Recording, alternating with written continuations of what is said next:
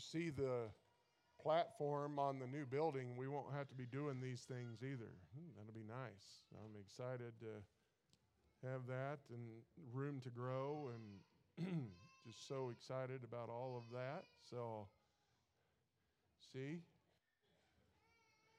she wants to stay down here and listen to Pastor Munday.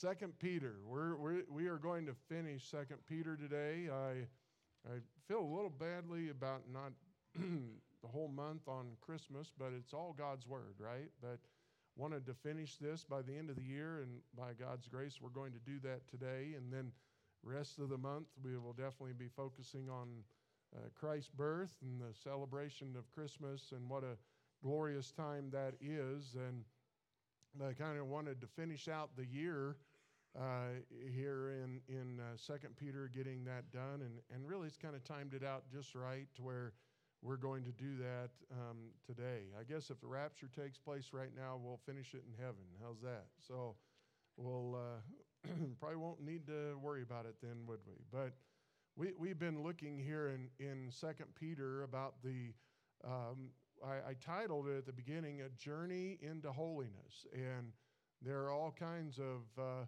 obstacles that try to keep us from walking in holiness and walking in a way that uh, is honoring and pleasing to God. And, and uh, we've seen in Second Peter the attacks that come from within, and that come within our families, and our own lives, our families, and also in the churches. And, and we need to be uh, aware of that and aware of the false teaching that uh, goes on. And, you know, sometimes we think about false teachers and we think about a, a, person standing in front of us and trying to lead us down a path that is incorrect. But sometimes your own mind can be that false teacher.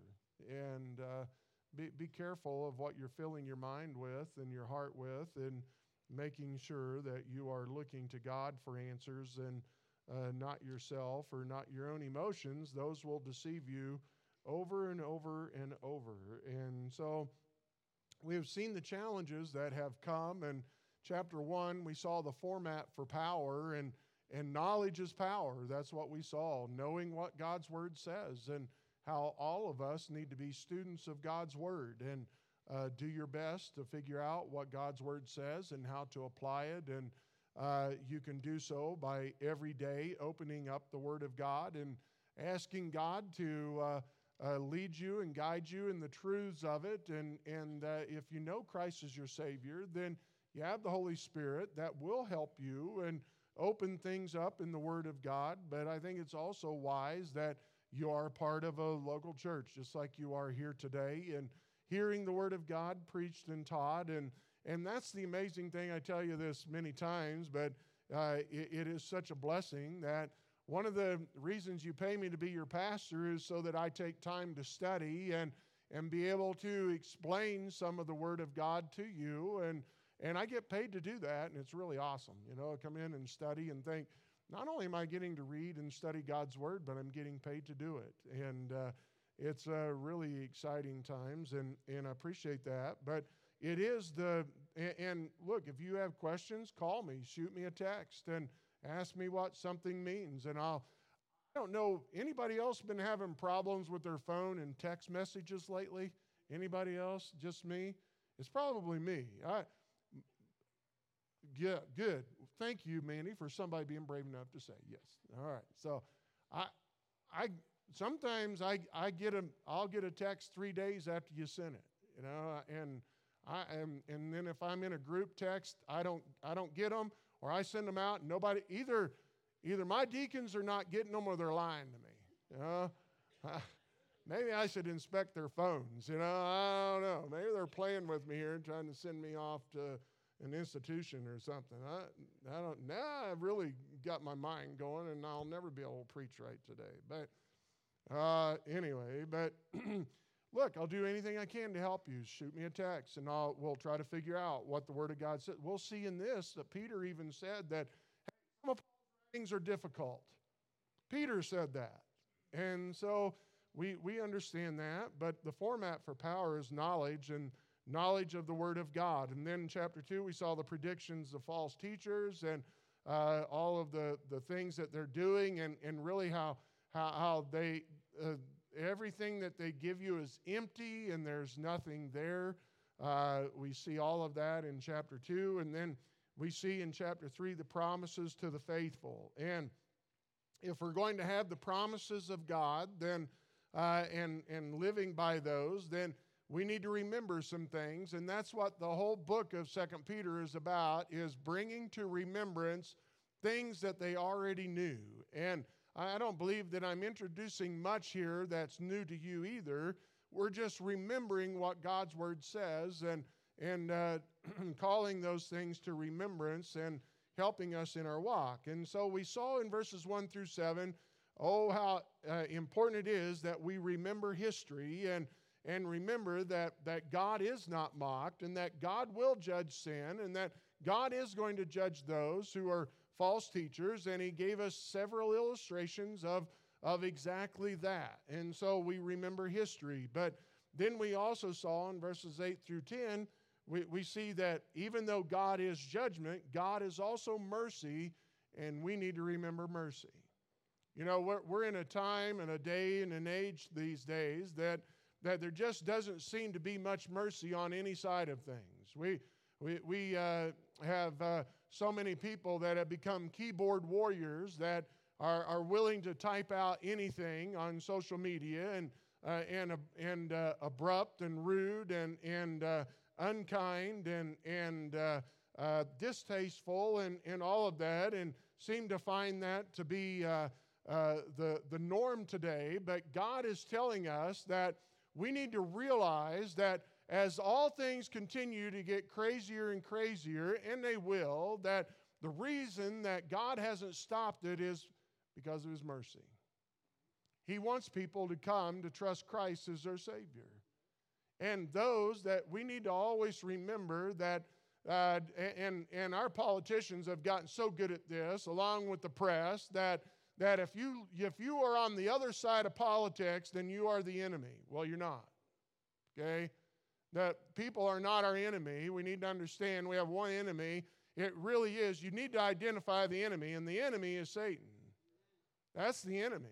And everyone else is either has had the enlightenment of the Holy Spirit of God in their lives when they trusted Christ as their Savior, and they understand now the, a bigger picture of things because they have a better worldview of things by what the Scripture has described to us, or, or you are still blinded by the prince of the power of the air, and, and you're living in a way that truly is blind to the truth of things. And, and it's, and it's our job not to bring them out of that, but to show them that there is an option and it's through Jesus.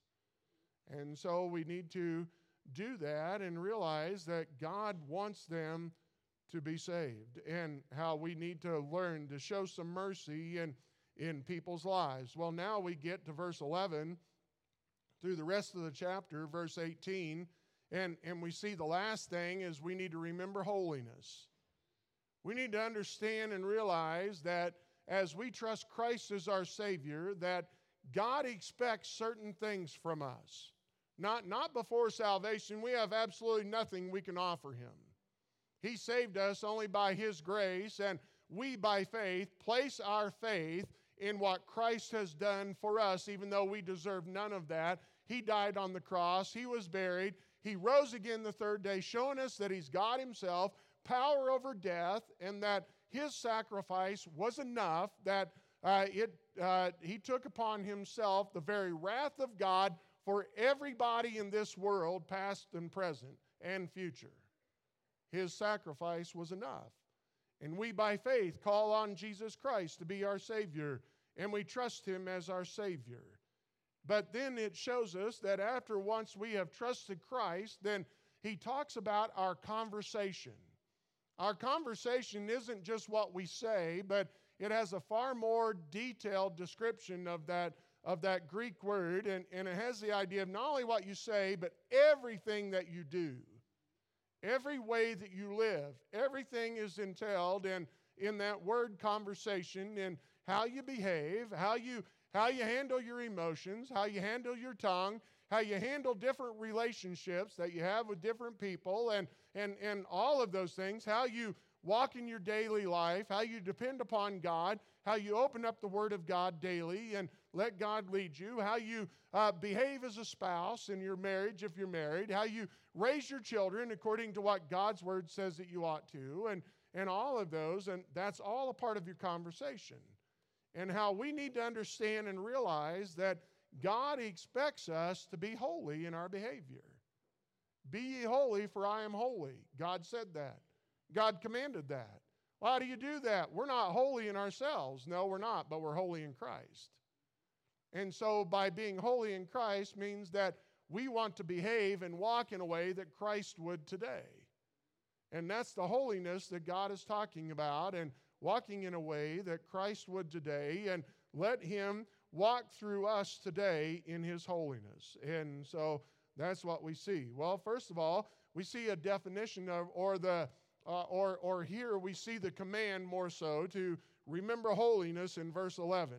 Seeing then that all these things shall be dissolved.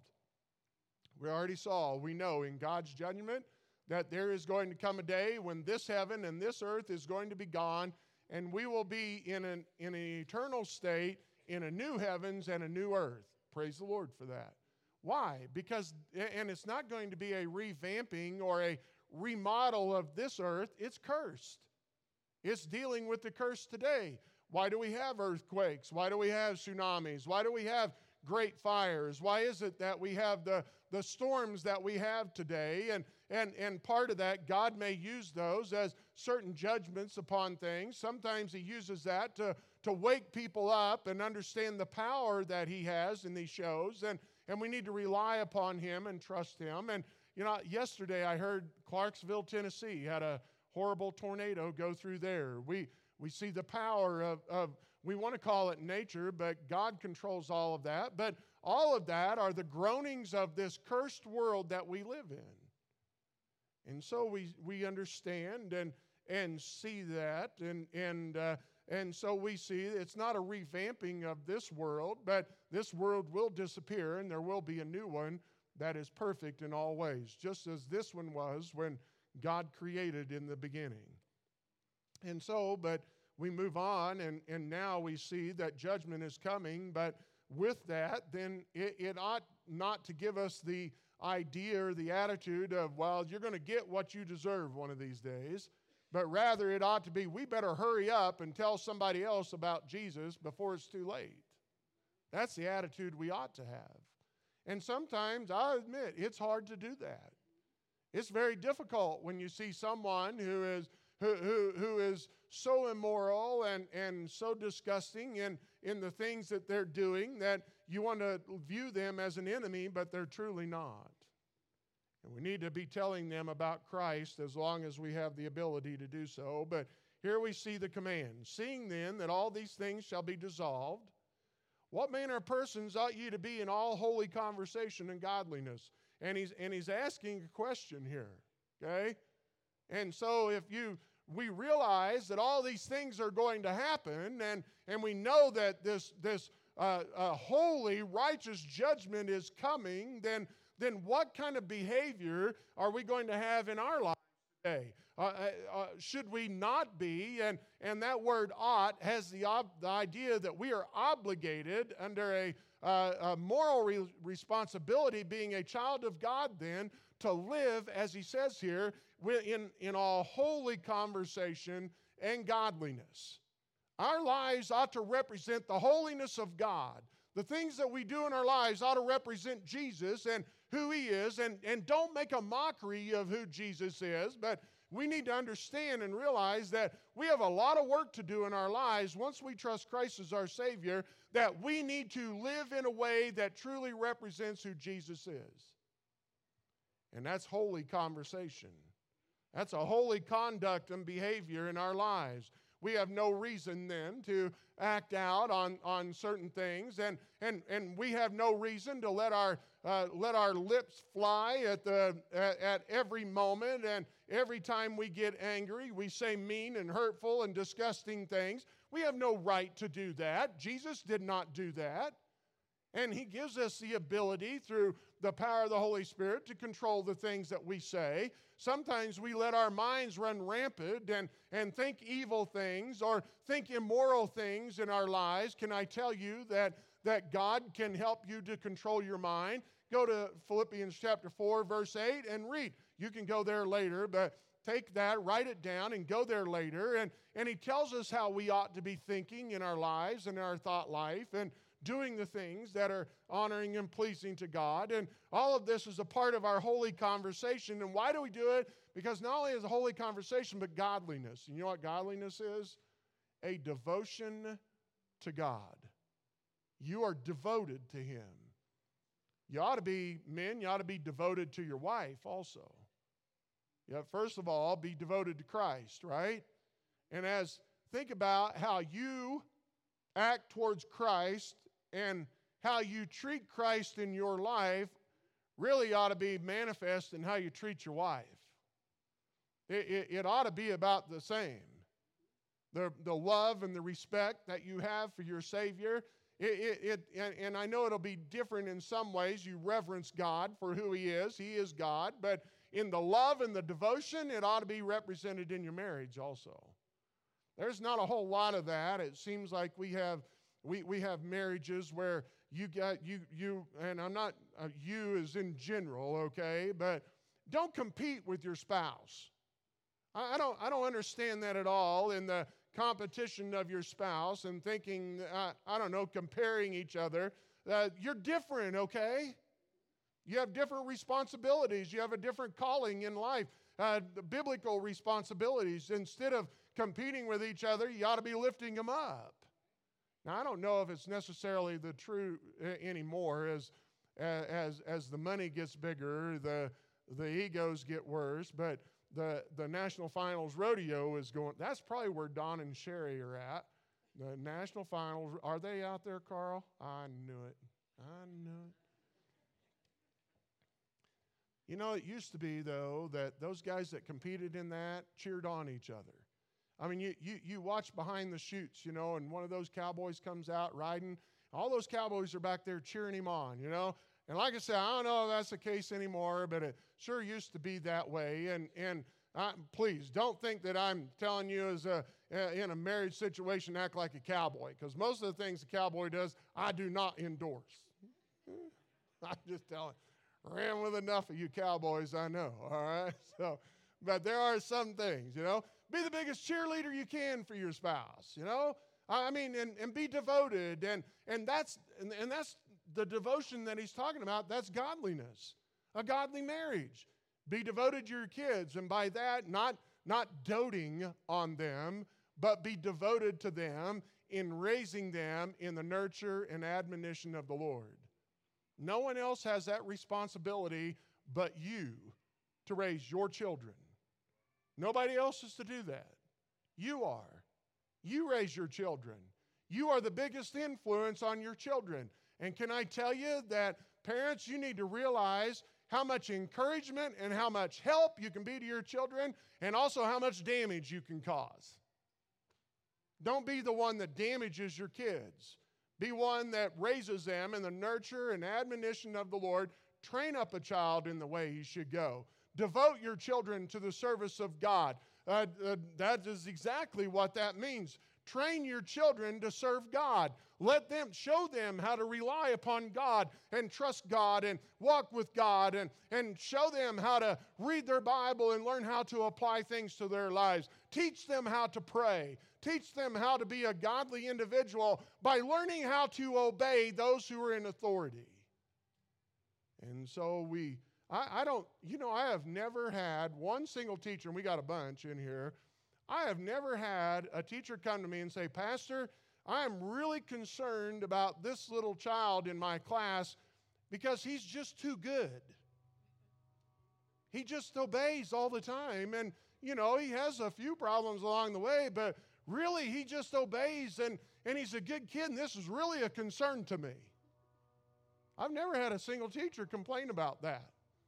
I think I'd probably have several teachers say, Pastor, there was this child that I can tell that mom and dad are raising them right, and, and, the, and they obeyed. And the first time I asked, and he got up and did something, and I passed out. That might be more of the problem. But oh, how we need to be godly in our behavior, showing off godliness. Be kind to your neighbors. I mean, be, be kind to your coworkers. Be kind to the guy that is self checking you out at Walmart. He's stressed out, all right? be kind to the greeter. Where's Robin? You know, you guys be kind to Robin. He's one of our Walmart greeters. So you better behave. If I see you misbehaving, I'm going to ask Robin, how were they in Walmart? So, all right. But here, and so there's the command, all right? Well, we need to remember certain things about holiness, all right? And and we need to look at this and understand. First of all, it's going to bring about certain behaviors that, that we ought to have. In, in verse 12, we see, first of all, it's going to bring about an anticipation. Look at this. So, seeing then that, verse 11, that all these things shall be dissolved, what manner of persons ought you to be in all holy conversation and godliness, looking for and hastening unto the coming of the day of God, wherein the heavens being on fire shall be dissolved, and the elements shall melt with fervent heat. Well, first of all, you need to understand when, when God mentions day of the Lord, he mentions that several times through Scripture, the day of God. It's not talking about just one specific day, it's talking about a whole period of time. And it's talking about everything that is in the future for us today that, that is going to take place, okay? So the day of the Lord explicitly then is talking more so about the rapture, tribulation, millennial kingdom, the, the dissolving of the heavens and the earth after that thousand year reign, and it will be then the eternal state. That's the day of God, okay? So it's talking about a whole time period that, and so don't get confused about that. But he tells us over and over and over be looking for him to come. Be looking for this to happen.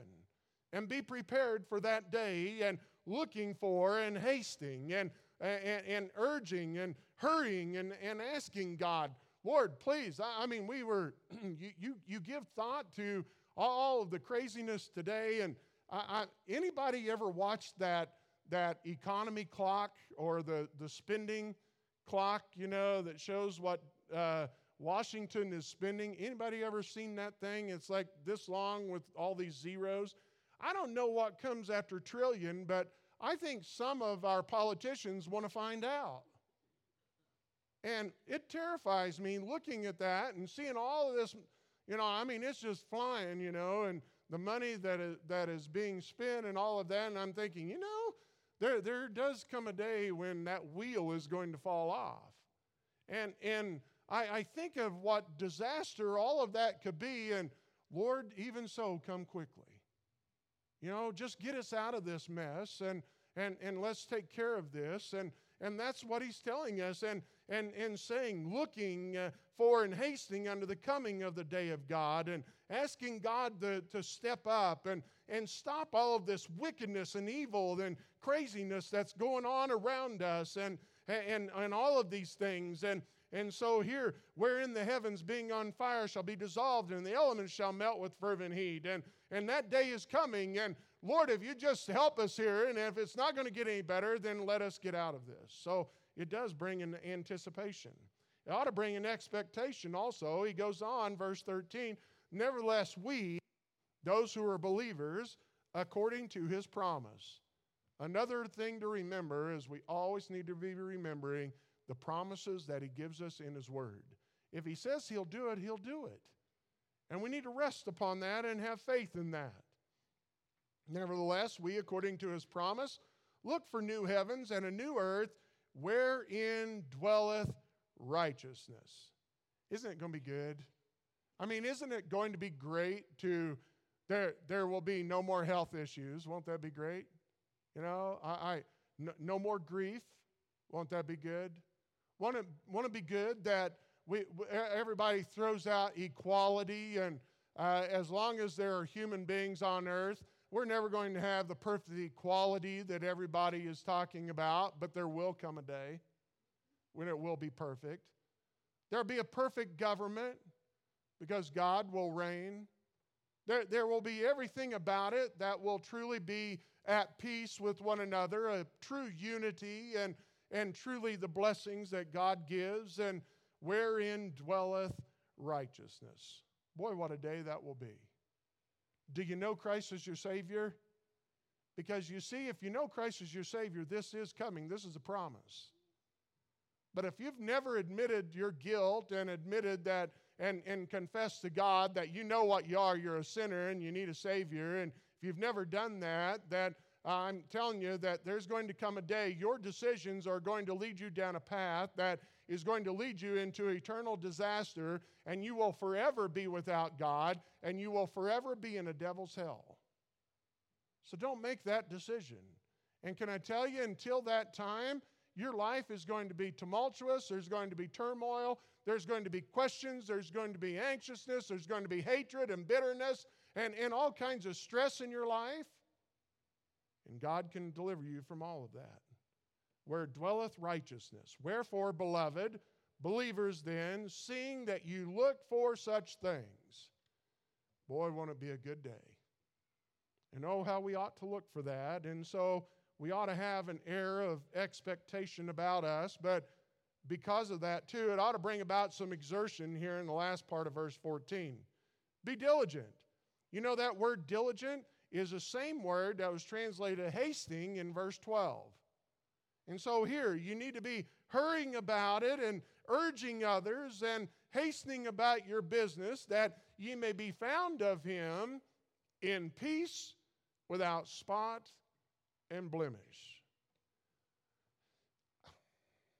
I'm, I do have questions. How can you hurry and be at peace? You know, my first thought is some of you guys this morning getting ready for church. Probably wasn't a whole lot of peace in it. You know, it's like, hurry up, you know, get out of bed. Now we're late. You know, and then fly, you know, man, I hope the, the, the cops aren't out today or we're all going to get a ticket and then we're really going to hear about it, you know. I loved it when the one gal got a warning right out here, right before she turned into the driveway. She got pulled over. Oh, did I have fun with that one? She only got a warning, though, so that was a good thing. But here he tells us that if we're focused on the right things, even in, in hastening and, and hurrying about, and, and, and, and really it's telling you that there's an urgency, you can still be at peace. Why? Because, first of all, if you've made peace with God. You have found salvation in Jesus Christ. Praise the Lord for that. But then he also gives you a peace of God. The world never wants you to have that. The world wants you to always be in turmoil. The news never wants you to be satisfied and, and happy. And so, why do they keep you churned up? Both sides. Both sides of it, okay? Liberal side churns you up, conservative side churns you up. Why? Because it sells papers or sells their, their apps or whatever, and they can charge more to the to, to the, the advertisers, and it's all about the money. And they honestly do not care about your health and well being. All they care about is pocketing the money. Both sides. And so, what do we do? We got the news right here that we need. There's a day coming when the judge is going to stand upon Mount Zion and will give out a perfect uh, government and a perfect judgment and you know what? We need to be hastening about doing our business right now. And as we are doing God's business, He'll keep us in perfect peace. Isaiah 26. How good is that? And not only perfect peace, but then without spot, and so without blemishes, and uh, without those blow ups, and blameless.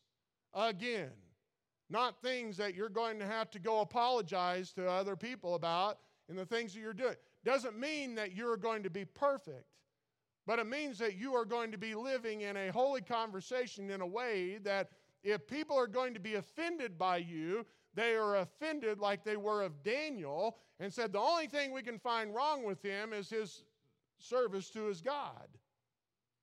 And so we serve God and we live in a way that is blameless and and they and they and they're you're not to be blamed and, and you find that you're living the way that you ought to. And, and you're doing this because you're exerting yourself to let people know that Jesus Christ loves them. But then he shows us in verses 15, 16, and 17 take some precautions. An account.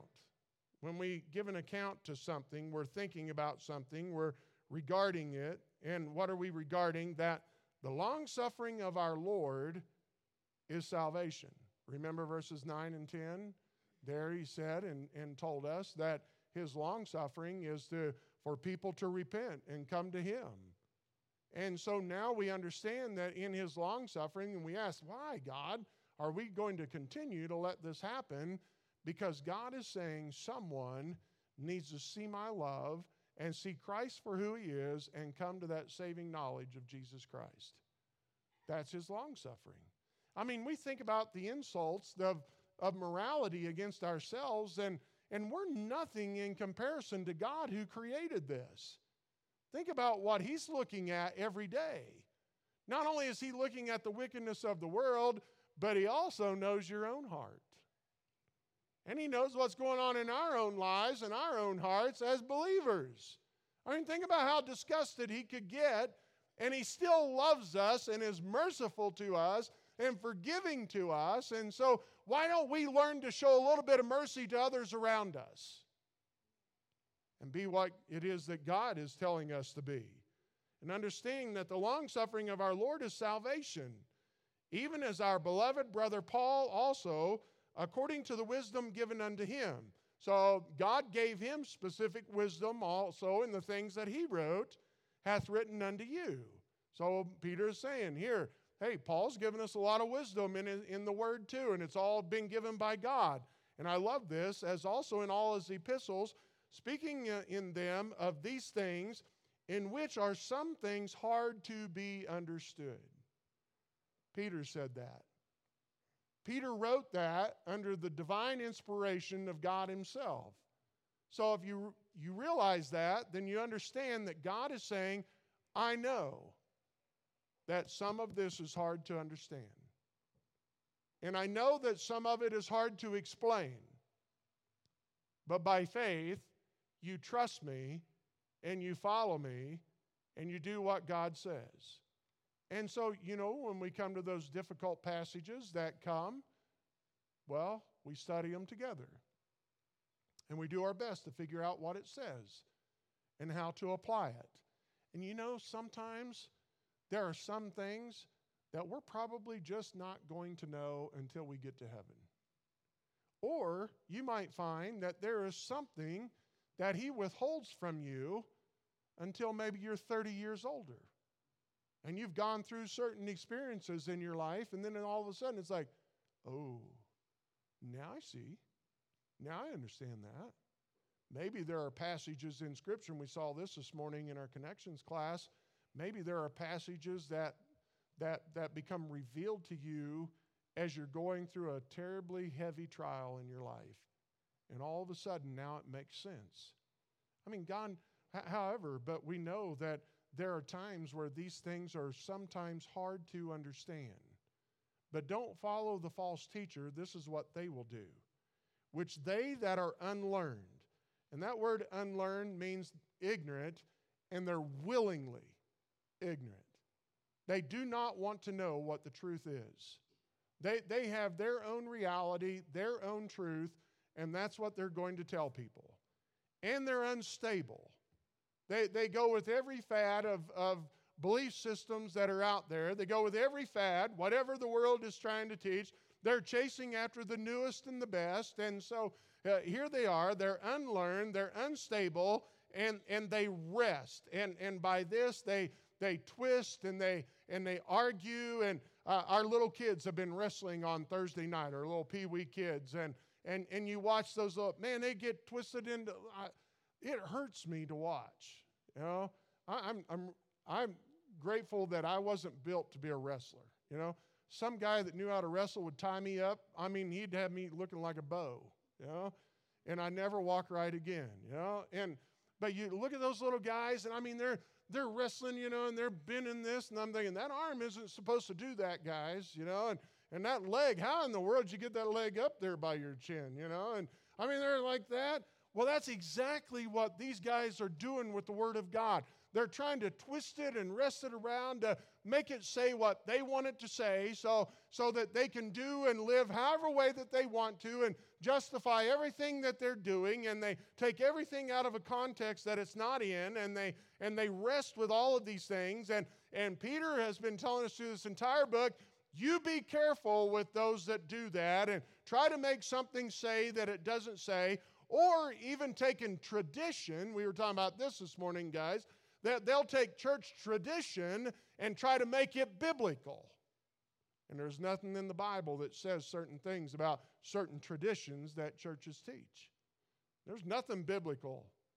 Be careful that we're not doing those things. And then he says here, as they do also the other scriptures. It's not just the scriptures that they don't know and understand that Paul had written, they take all the scriptures and do the same thing to it. Beware of that. And they do all of this unto their own destruction. One day, their reality will be brought to light that it's all false, but it's too late, and they'll spend an eternity in hell. So be careful. And so then the rest of that precaution, verse 17, ye therefore. And and that sometimes people say it's very archaic in, in the in the King James, but you have ye and you and you have thee and thou. Can I make something real easy for you? Ye and you are plural, thee and thou is singular. And so if you see somebody talking about thee or thou, you know that they are talking about, I'm talking to Eric. But when I talk about ye or you, I'm talking about all of you. That should help you. You don't have that in, in some of the modern translations. You just have you. Well, who's you? And it's extremely hard to find out. Then you really have to study hard to find the context. It helps you to understand those things. But here, ye, talking about all the believers, talking about even us today. You therefore, beloved, those who are, who are believers, seeing you know these things before, I'm just reminding you of things that you already know, okay? Beware of these that are doing these things, lest ye also, being led away with the error of the wicked, fall from your own steadfastness. Can I tell you, none of us are safe if we think that we got it all figured out and we don't need any help and we don't need anybody to help keep us accountable.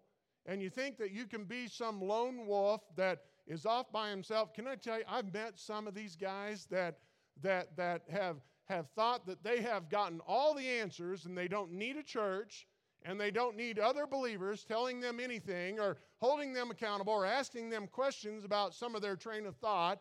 They have come up with these great ideas, and this is the way things ought to be doing. And can I tell you, every one of them have gone way out into outfield somewhere in la la land, and they are so confused that they're as lost as a goose in a hailstorm. That's an old Missouri term. So, but be careful. You know, we, we need to be careful and we need to, that's why earlier he said, make sure you let Scripture interpret Scripture. Make sure that you are uh, being held accountable not only by the Holy Spirit of God, but by other believers because it doesn't matter who you are, beware lest you also, you are led away, you're carried away with the error of the wicked and you fall from your own steadfast. Doesn't mean you lose your salvation. You're, that, that's a whole different ball game. That was settled at the cross. And when God says He'll save you, He saved you, and He's not going to back down. Now, He may chasten you along the way and bring you back where you ought to be. But your faith, yeah, you can make a real mess of your faith. You know, uh, Paul wrote that, and in, uh, you can go back there later, uh, first, 1 Corinthians chapter 12, verse 27, he says, I keep my body under subjection, uh, and I do so lest I become a castaway. He also said in 1 Timothy, warning Timothy in chapter 1, he said, Be careful, there are those who have made their, their faith shipwreck. And so let, let us be careful. We can let anger, we can let bitterness, we, we, can, we can let somebody come in who, who, who wants to uh, pet your pride and lead you down another path. You, your own carnal ideas, your own carnal flesh can lead you to thinking certain things and trying to justify certain things. And, and before you know it, it's the body of believers that you become mad at. And now you don't feel like you're comfortable in, here anymore. And that, that people are shunning you or people are mad at you. And that's all in your own imagination because it's your own carnality that's lying to you. No, and, and it can happen to anyone. I've seen pastors who have been in the ministry for years and years and years who aren't even in a church anymore. So be careful and beware of these things, lest you also fall from your steadfastness. And so, how do you stop that? Well, the last thing is determination. But grow in grace and in the knowledge of our Lord and Savior Jesus Christ to him be glory both now and forever. Amen. Whenever we, we think about growing, uh, that, that, first of all, that's a command. And he's telling us that we need to grow and increase, and we need to increase in grace. We need to increase even in the position that we are in as in Christ. You know how you do that? Well, I, I think a couple of things. We don't we, we do not justify our misbehavior and our bad choices, okay? We just don't do that. We, we confess those to God and get them right with God. The longer you hide those and or try to hide them, God knows it, but the longer you try to suppress that, the, the more likely the devil's going to find it and use it against you and bring all kinds of problems in your life.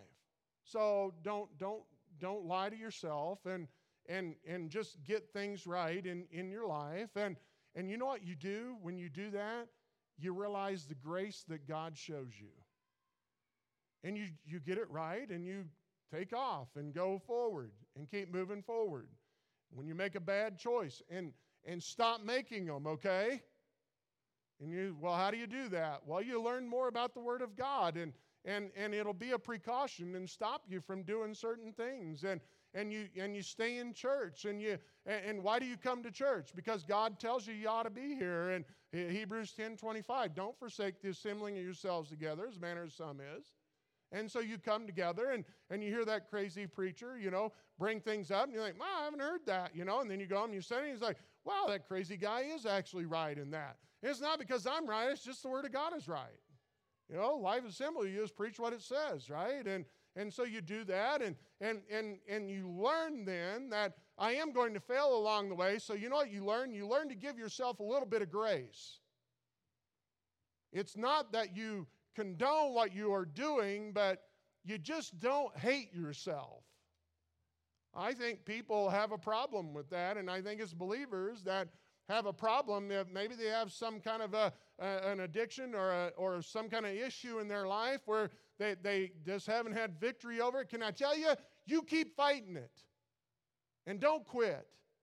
Confess it every time, get it right, and then keep moving forward and ask God for help and, and, and bring somebody in your life that can be an accountability partner of some sort. And you just keep fighting it and you keep fighting it and you keep fighting it. And, and you know what? One day God can give you a, a complete victory of it.